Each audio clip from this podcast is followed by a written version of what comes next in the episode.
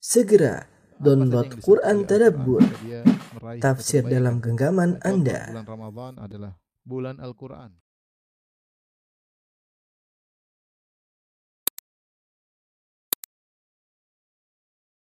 Bismillahirrahmanirrahim. Assalamualaikum warahmatullahi wabarakatuh. Alhamdulillahi ala ihsani wa syukru lahu ala taufiqihi wa amtinani. Asyhadu an la ilaha illallah wahdahu la syarika lahu ta'ziman li sya'ni wa asyhadu anna Muhammadan abduhu wa rasuluhu da'ila ridwani. Allahumma salli alaihi wa ala alihi wa ashabihi wa ikhwani. Para jamaah Majelis Taklim Gurabah Muskat dan kawan-kawan sekalian dirahmati Allah Subhanahu wa taala. Kita melanjutkan bahasan kita tentang Fiqhul Asma'ul Husna, tentang fikih dari nama-nama Allah yang terindah. Kita berusaha mengenal nama-nama Allah satu demi satu agar semakin menambah iman kita dan kita bisa berusaha menjalankan konsekuensi dari nama-nama Allah tersebut. Kita sampai pada nama Allah Al-Fattah. Al-Fattah Al-Fattah dari Fath, ya. Secara bahasa namanya dari Fath, jadi Fataha. Fataha artinya membuka, ya. Fataha artinya membuka. Adapun Al-Fattah adalah sigoh mubalaghah. Al-Fattah yaitu yang maha membuka. Ini asal dari makna Al-Fattah. Dan nama Allah ini Al-Fattah masyhur, ya. Betapa banyak kaum muslimin yang namanya Abdul Fattah, ya. Banyak sekali teman-teman kita, kawan-kawan kita namanya Abdul Fattah. Dan Al-Fattah datang dalam Al-Qur'an dalam satu ayat, yaitu dalam surat Saba ayat 26. Disebut dalam Al-Qur'an yaitu surat Saba ayat 26. Allah Subhanahu wa taala berfirman, "Qul yajma'u bainana rabbuna." Katakanlah, ya jema'u bainana Rabbuna, Rabb kita akan mengumpulkan kita. Thumma yaftahu bainana bilhaq, kemudian Allah akan membuka di antara kita dengan kebenaran. Wa huwal fattahul alim, dan dia adalah al-fattah al-alim. Ya, di sini makna al-fath yaitu Allah membuka urusan kita dengan memberi keputusan yang al-haq. Wa huwal fattahul alim, dan dia adalah maha pemberi keputusan, dan dia adalah al-alim, ya. Datang dalam satu ayat saja, ya. Al-Fattah hanya datang disebutkan dalam satu ayat saja, yaitu dengan lafal Al-Fattah. Jadi dalam surat Saba ayat 26, ya. Ayat 26. Allah Subhanahu wa taala berfirman, ya. Thumma yaftahu bainana, ya. Thumma yaftahu bainana bilhaq wa huwal fattahul alim.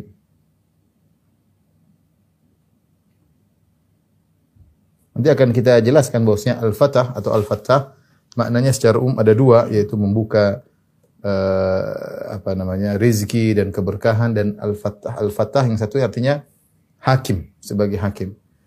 Qul yajma'u bainana rabbuna, katakanlah kepada mereka bahwasanya wahai Muhammad sallallahu alaihi wasallam, katakanlah kepada mereka yajma'u bainana rabbuna, Rabb kita akan mengumpulkan kita pada hari kiamat kelak.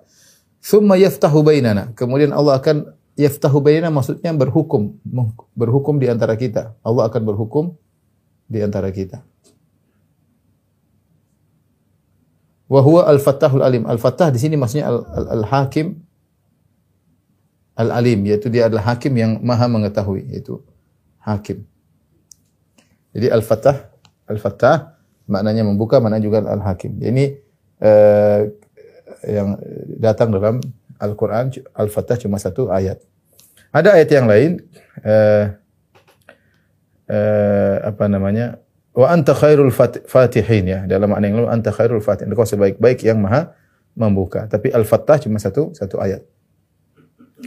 Taib, ikhwan dan akhwat yang rahmatillah subhanahu wa ta'ala, makna al-fattah, makna nama al-fattah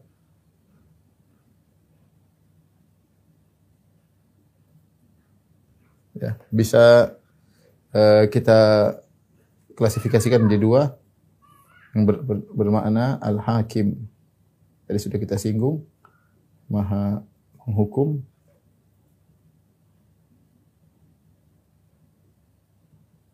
Kemudian al-Fatih yaitu alladhi yaftah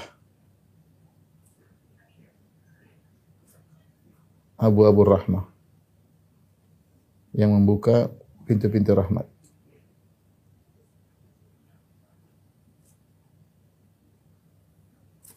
Sebagian menyebutkan makna yang ketiga, yang maknanya adalah alladhi yaftah abwaabul imtihan. Alladhi yaftah abwaabul imtihan, yang membuka pintu-pintu ujian.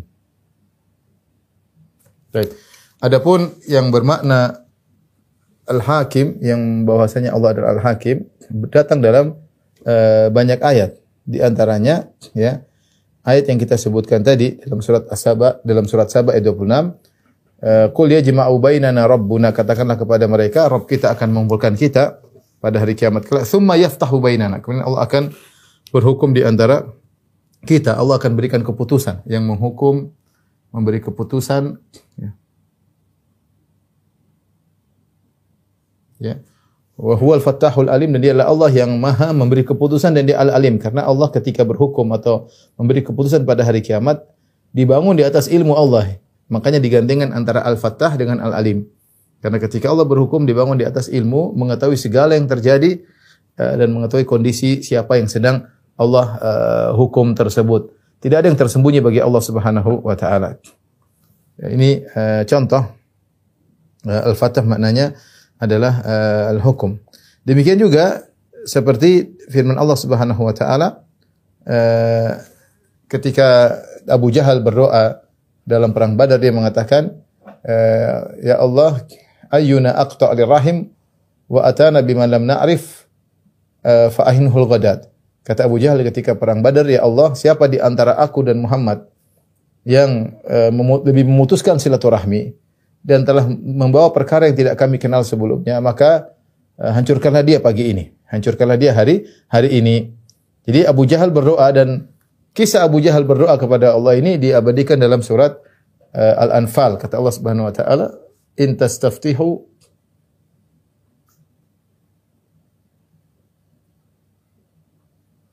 faqad ja'akumul fath.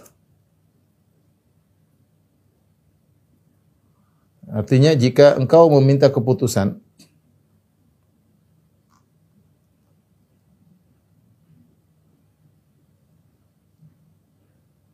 yaitu keputusan atau hukum, maka telah datang, maka telah tiba hukumnya.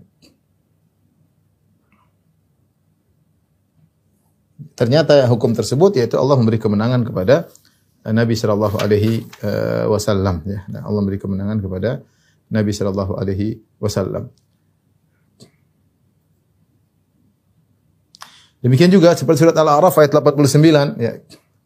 Allah Subhanahu Wa Taala berfirman tentang doa Syuaib. Nabi Syuaib berdoa, Rabbana iftah bainana wa baina qaumina bil haqq. Ya. Rabbana iftah bainana wa baina qaumina bil haqq. Wa anta khairul fatihin. Wa anta khairul fatihin. Ya Allah, hukumlah di antara kami dan dengan di antara kaum kami dengan hak, dan engkau sebaik-baik pemberi hukum. Di sini al-Fattah maknanya adalah hukum, ya, memberi hukum, ya. Ini makna pertama dari al-Fattah. Makna kedua, ini juga banyak datang dalam Al-Qur'an. Al-Fattah artinya yang membuka pintu-pintu kebaikan. Pintu-pintu kebaikan. Contohnya seperti kalau kita berdoa masuk masjid, Allahumma iftah li abwaaba rahmatik, contohnya. Ya, doa masuk masjid.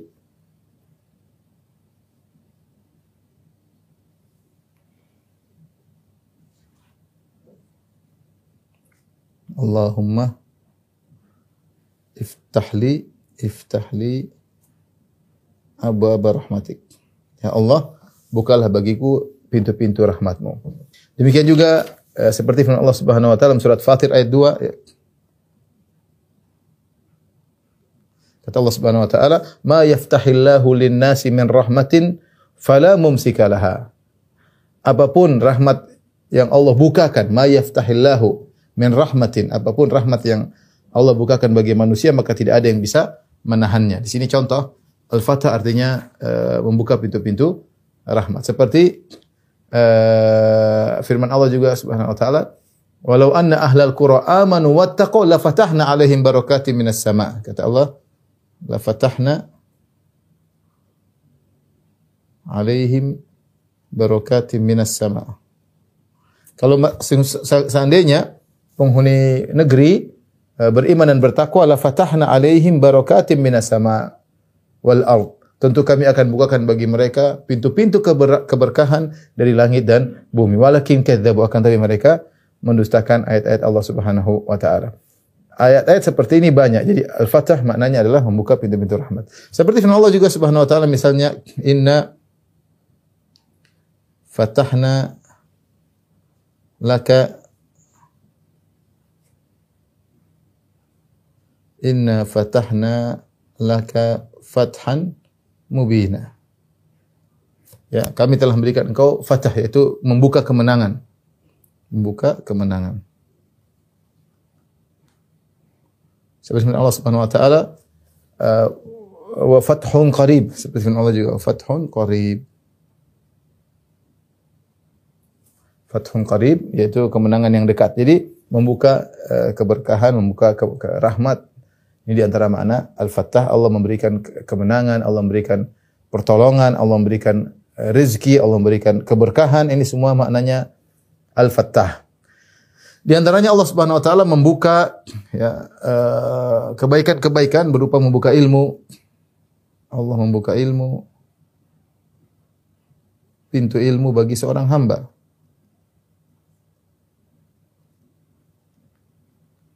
Makanya sering kalau kita mendengar para ulama berdoa, "Fatahallahu alaik, fatahallahu alaik." Semoga Allah memberi, membuka untukmu, maksudnya membuka pintu-pintu ilmu. Makanya banyak buku-buku agama yang judulnya dengan fatah ya. Contoh judul-judul buku.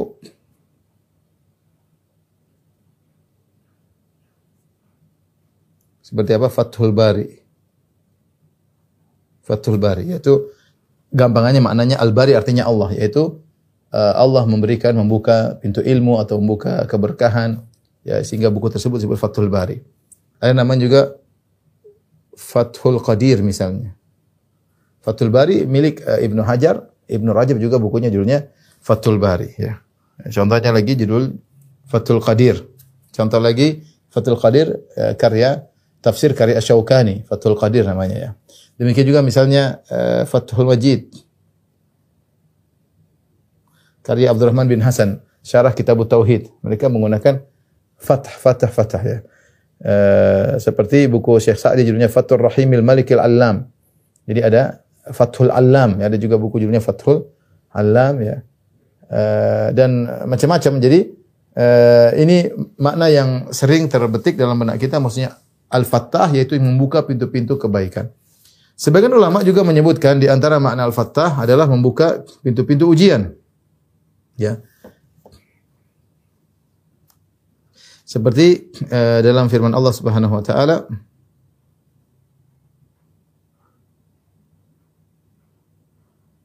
dalam surat Al-An'am ayat 44. 6 ayat 44. Kata Allah Subhanahu wa taala, "Falamma nasu ma dzukiru bihi," tatkala mereka lupa dengan apa yang telah mereka diperingatkan. "Fatahna alaihim abwaaba kulli syai'," maka kami bukakan bagi mereka pintu segala sesuatu. Itu pintu, sebenarnya pintu kenikmatan, tapi pintu tersebut lebih nikmat-nikmat tersebut bagi ujian. "Hatta idza farihu bima utu," tatkala mereka gembira dengan apa yang telah diberikan kepada mereka, "akhadnahum baktah," tiba-tiba kami siksa mereka. Tiba-tiba kami siksa mereka. Di sini Allah mengatakan "Fatahna alaihim abwaaba kulli syai'."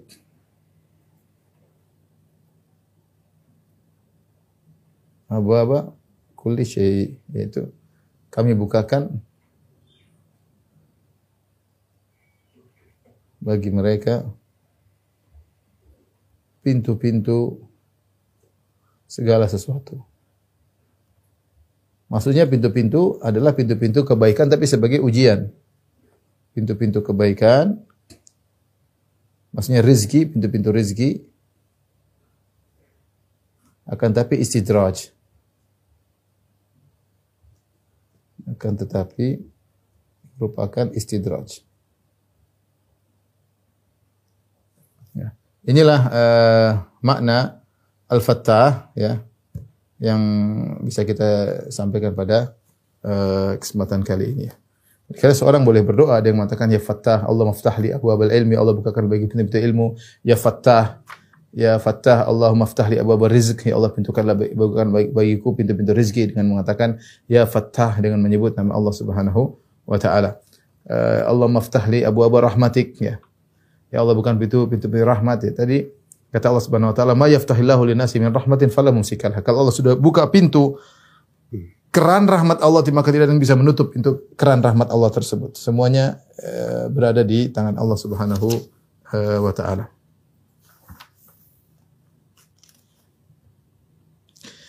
Di antara faedah kata Syekh Abdul Razak hafizahullah taala, "Wa inna imanal abdi bi anna rabbahu subhanahu wal fattah yastaujibu minal abdi husna tawajjuhin ila Allahi wahdahu." Ketika seorang hamba beriman bahwasanya Allah Subhanahu Al-Fattah yang Maha membuka segala kebaikan, maka ini mengkonsekuensikan bagi seorang hamba untuk benar-benar bertawajuh, mengarahkan hatinya fokus kepada Allah semata. Bi an yaftah lahu abwaabul hidayah wa abwaabur rizq, agar minta kepada Allah bukan pintu-pintu hidayah, buka pintu-pintu rezeki, buka pintu-pintu rahmat baginya. Wa an yaftah ala qalbihi bi syarhi sadrihi lil khair, dan agar Allah buka hatinya bisa mudah menerima kebaikan. Ya. Ya ini di antara faedah kita beriman dengan Al-Fattah. Jadi semua yang membuka kebaikan hanyalah Allah Subhanahu wa taala. Kita mungkin melakukan sebab, tapi kita yakin yang memberikan hidayah, yang memberikan kita rahmat, yang memberikan kita rizki, yang buka pintu rizki, pintu hidayah, pintu rahmat hanyalah Allah Subhanahu wa taala.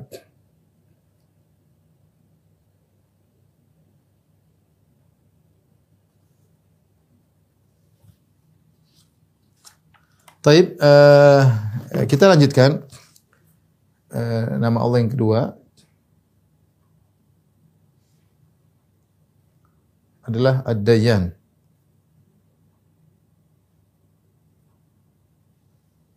Ad-Dayyan maknanya adalah maha memberi balasan, maha membalas atau maha memberi balasan.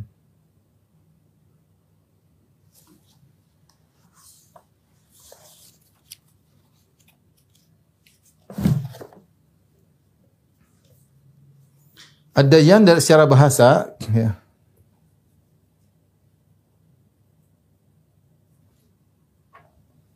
maknanya kembali pada mana az-zul wal inqiyad. Az-zul wal inqiyad maknanya adalah tunduk. Ad-Dayyan artinya yang menundukkan ya. Adapun secara istilah makna Ad-Dayyan itu makna Allah Subhanahu wa ta'ala Ad-Dayyan kembali kepada dua makna, yaitu al-mujazi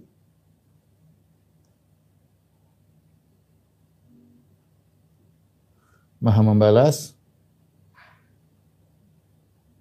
dan makna kedua adalah al-qahar maha menundukkan.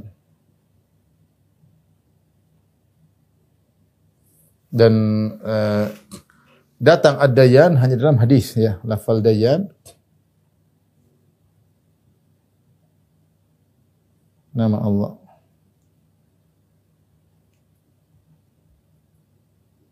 Hanya datang dalam hadis.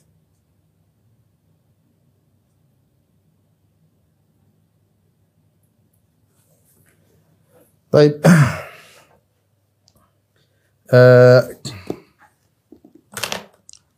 Ikhwan dan akhwat yang rahmatillah subhanahu wa ta'ala, hadis tersebut saya bacakan sangat panjang. Hadis diriwayatkan oleh Imam Ahmad dalam musnadnya, dan Zuhri riwayatkan Imam Bukhari dalam Adil Mufrad, dan Ibn Abi Asim dalam kitabnya As-Sunnah, dan dalam Al-Hakim dalam kitabnya Al-Mustadrak, dan juga dalam buku-buku hadis yang lainnya. Dari Jabir bin Abdullah radhiyallahu ta'ala anhu, Ini kisah tentang bagaimana Jabir rihlah untuk menuntut ilmu, berjalan sebulan perjalanan hanya untuk mencari satu hadis.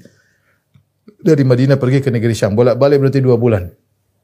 Kita dengarkan perkataan Jabir bin Abdullah radhiyallahu ta'ala anhuma. Qala balagani hadithun an rajulin sami'ahu min Rasulillah sallallahu alaihi wasallam. Telah sampai kepadaku tentang suatu hadis dari seorang lelaki yang mendengarnya langsung dari Nabi sallallahu alaihi wasallam. Ada katanya ada yang meriwayatkan hadis ini. Fastaraitu ba'airan, maka aku pun beli seekor onta. Tsumma shaddadtu alaihi rahli, kemudian aku pun siapkan pelanaku. Fasirtu ilaihi syahran, aku pun berjalan menuju lelaki tersebut dengan jarak tempuh selama sebulan.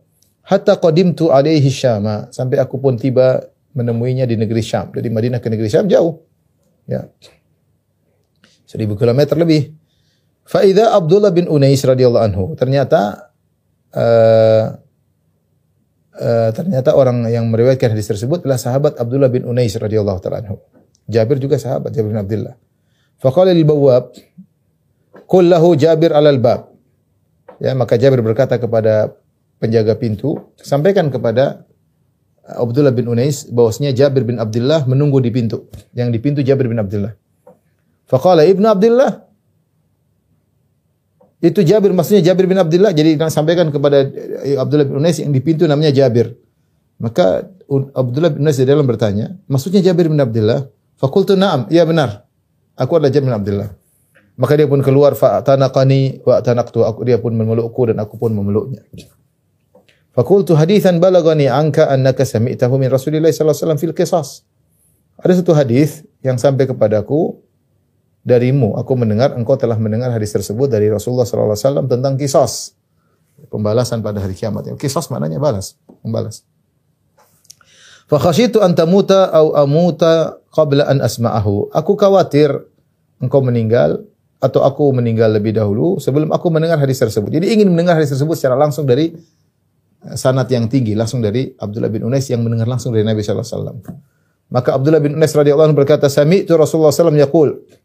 Aku mendengar Rasulullah sallallahu alaihi wasallam bersabda, "Yuhsyarun nasu yaumal qiyamah." Sungguhnya manusia akan dibangkitkan pada hari kiamat kelak, dikumpulkan. Au qalal ibad, atau para hamba dikumpulkan pada hari kiamat kelak uratan gurlan buhman, dalam kondisi telanjang, dalam kondisi belum disunat, dalam kondisi buhman. Qala qulna wa ma buhman? Kami berkata kepada Nabi, bertanya, "Ya Rasulullah, apa itu buhman?" Dalam kondisi buhman.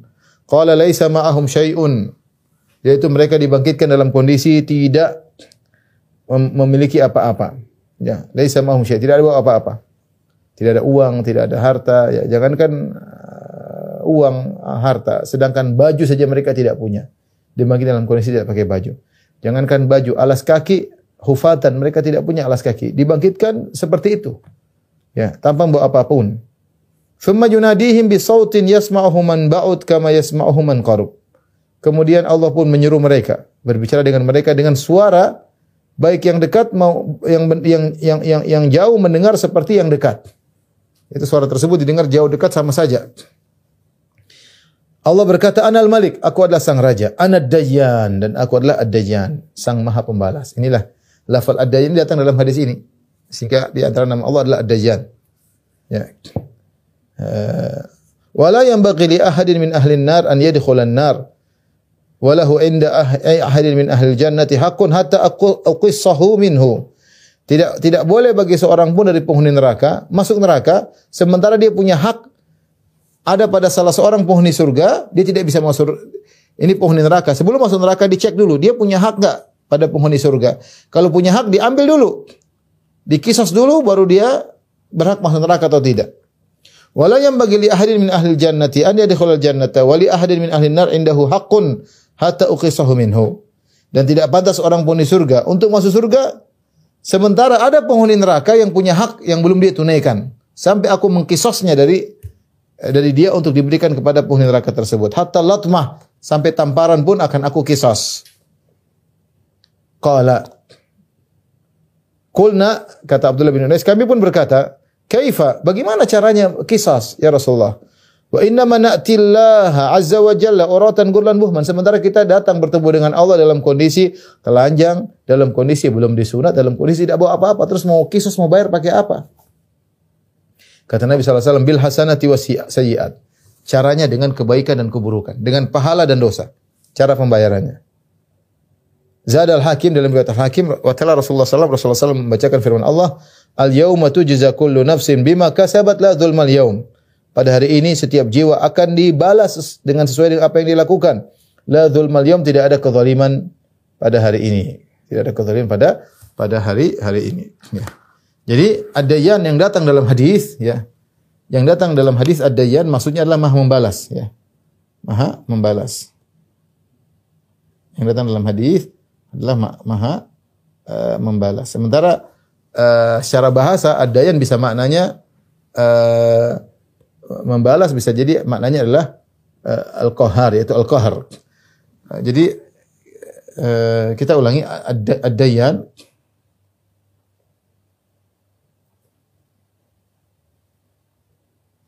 Diambil dari kata ad-din, dari dana yadinu. Ad-din, itu dana yadinu ad-din, ya. Dan ini maknanya tadi sudah kita sampaikan, dua makna. Bisa artinya membalas, bisa artinya menundukkan. Membalas seperti kita bilang dalam firman Allah Subhanahu wa taala, maliki yaumiddin. Maliki yaumiddin. Itu yang menguasai hari pembalasan.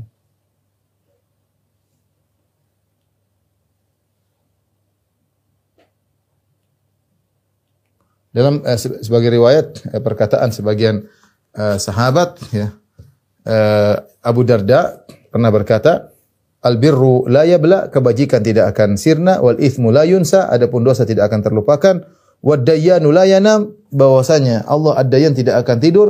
Fakun kama syi'ta, jadilah dirimu seperti engkau kehendaki, kama tadinu tudan, seperti perkataan Abu Darda, kama tadinu tudan. Tidak ada hadis seperti ini perkataan Abu Darda, sebagaimana kau berbuat kau akan dibalas.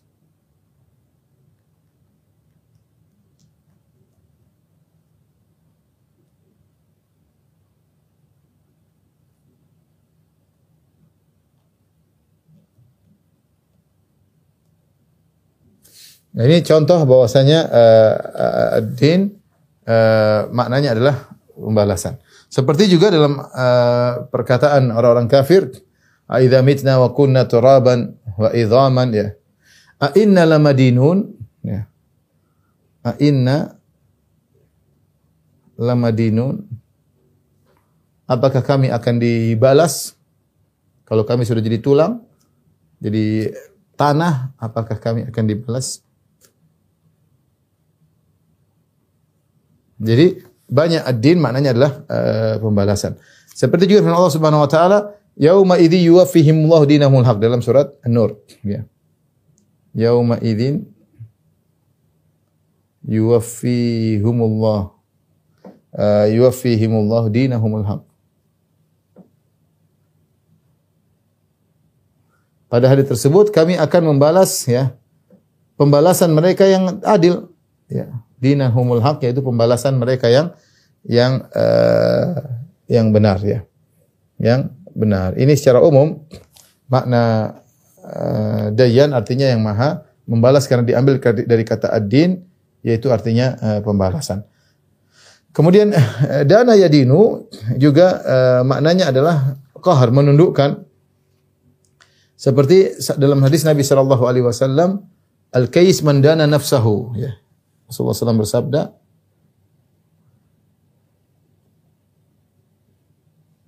al-kais man dana nafsahu. Orang cerdas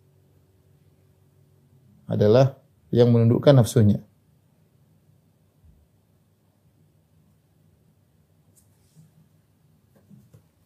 Ini diantara makna ad-din.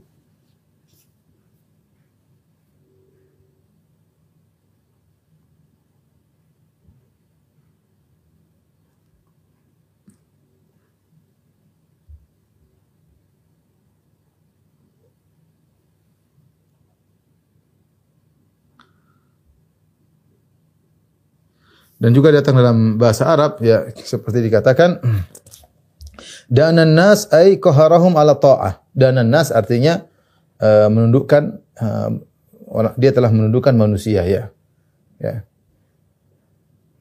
Yaitu ketundukan. Seperti dalam firman Allah Subhanahu wa taala, "Ma kana liya'khudha akhahu fi dinil malik." Ma kana liya'khudha akhahu fi dinil malik. Din sini maksudnya ketundukan, itu aturan. Ketundukan. Sini aturan raja. Ini kisah tentang Nabi Yusuf alaihissalam. Kadzalika kidna li Yusuf, demikianlah kami beri perancangan kepada Yusuf, maka naliya'khudha akhahu fi dinil. Tidaklah dia mengambil saudaranya Benyamin sesuai dengan aturan raja, tapi dia keluar dari aturan raja. Jadi ad-din maknanya bisa dua, yaitu menundukkan dan juga artinya membalas. Namun yang kita datang dalam hadis ini, makna ini yang sedang kita bahas, yaitu maha membalas. Nah, dari sini kalau seorang beriman dengan bahwasanya Allah maha membalas, maka dia akan menimbulkan pada dirinya ketenangan, ya, ketenangan dan ketakutan sekaligus, ya. Talawin.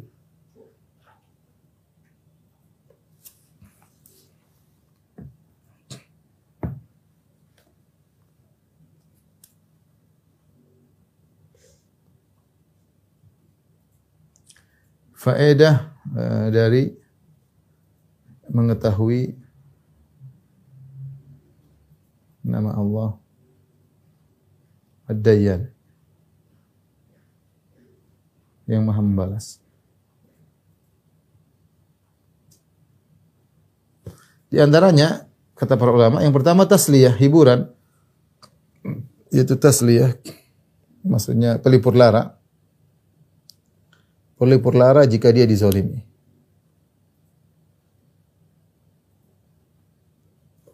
Jika dia dizolimi, dia tenang aja, dia yakin bahwasanya pada hari kiamat haknya akan dikembalikan.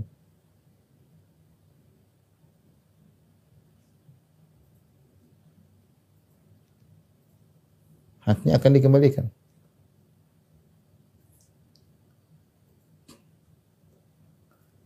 Seperti dalam hadis kata Rasulullah SAW, "La tu'addunal huquqa ila ahlihi yaumal qiyamati hatta yuqada li syatil jalha minasyartil qarna."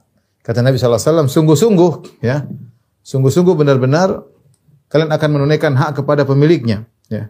Jadi tidak ada yang luput hak kemudian hilang pada hari kiamat kelak. Tidak ada.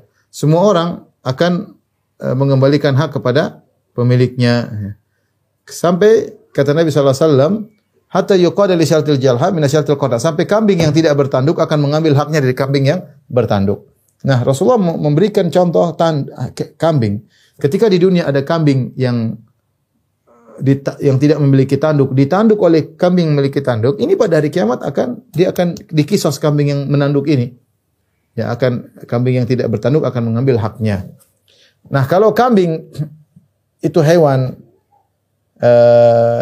itu saja Allah Subhanahu wa taala mengembalikan haknya, bagaimana dengan manusia. Jadi jangan khawatir kalau hak kita diambil, harga diri kita dijatuhkan dan macam-macam, maka yakinlah akan dikembalikan oleh Allah pada hari kiamat. Tidak ada yang luput. Dan kita lebih menghibur diri kita, karena kalau uang kita diambil, uang kita dikembalikan buat apa sih? Buat makan, buat tidur, beli mobil, buat apa? Selesai.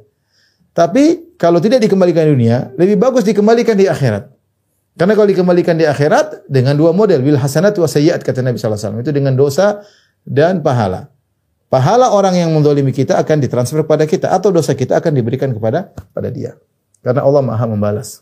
Al yauma tujza kullu nafsin bima kasabat la zulmal yaum. Kata Allah, pada hari ini setiap jiwa akan dibalas sesuai dengan apa yang telah dia lakukan. Tidak ada kezaliman sama sekali. Setiap jiwa akan dibalas.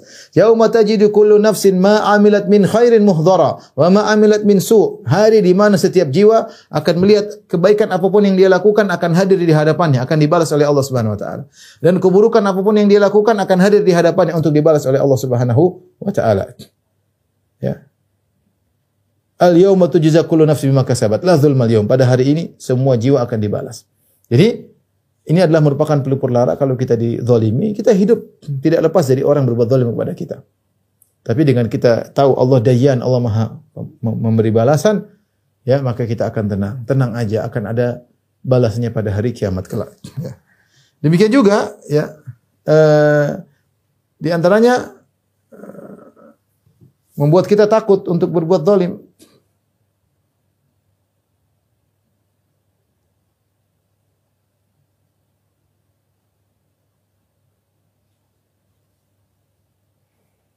Karena meskipun kita selamat di dunia, maka akan dibalas oleh Allah pada hari kiamat kelak. Dan betapa banyak orang berbuat zalim, Allah tidak balas di dunia. Makanya Allah berfirman, "Wala tahsabanna Allaha ghafilan amma ya'maludz zalimun. Innama yu'akhiruhum liyaumin tashkhasu fihil absar." Ya. Dan janganlah kau menyangka bahwasanya Allah lalai dari orang-orang berbuat zalim. Sungguhnya Allah hanya menunda mereka sampai pada hari kiamat di mana mata mereka terbelalak saking takutnya. Ya. Jadi hati-hati, kadang kita berbuat zalim, kita merendahkan orang, kita menghina orang. Satu lafal kita mengganggu orang akan ada balasannya. Allah Maha membalas. Ya, Allah Maha membalas. Buat kita takut kepada Allah Subhanahu wa taala. Ya. Jangan sampai kita berbuat zalim kepada siapapun. Kata Imam Syafi'i rahimahullah taala, "Bisa zat ilal ma'at al-udwanu 'alal ibad." Seburuk-buruk bekal menuju hari kebangkitan adalah berbuat zalim kepada hamba-hamba Allah yang lain. Hati-hati. Akan ada balasannya. Kita ngata-ngatain orang sekarang, mungkin kita lupakan. Sudah setahun, 2 tahun lupa. Ini tidak akan terlupakan. Al-ithmu la tunsa, la yunsa, kata Abu Darda. Dosa tidak terlupakan. Dosa tidak terlupakan.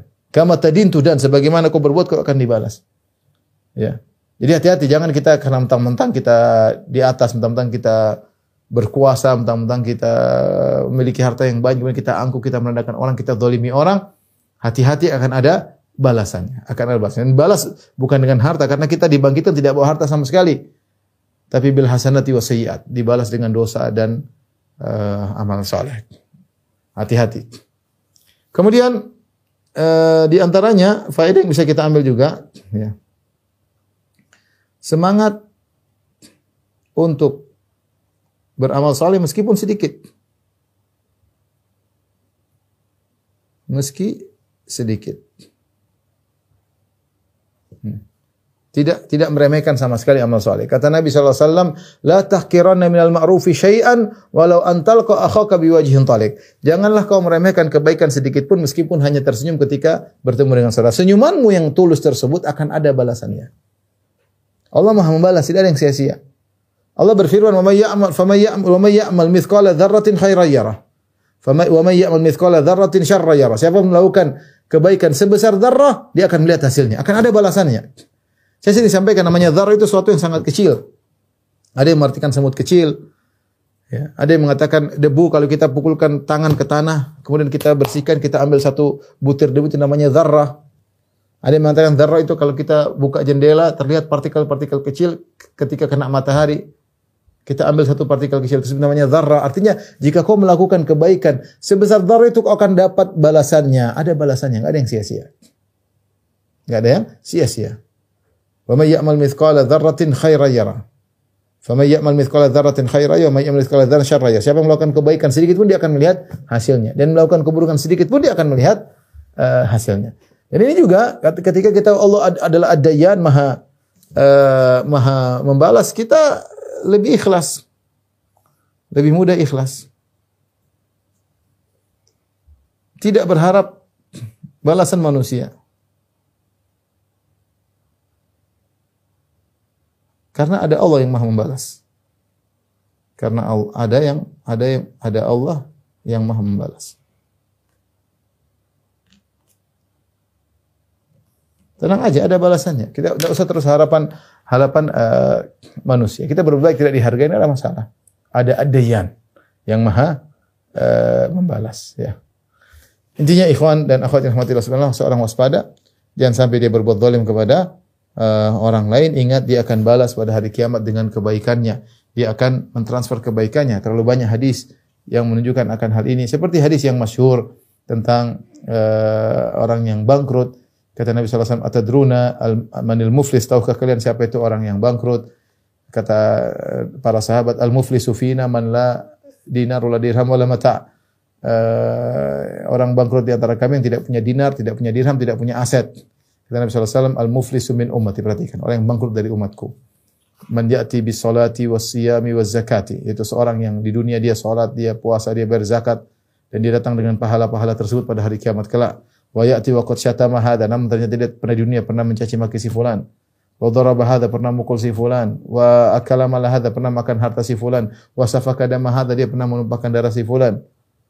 Fa yu'ta hadza min hasanati, maka kebaikannya diambil, diberikan kepada yang dia zalimi. Wa hadza min hasanati, yang satu lagi diberikan.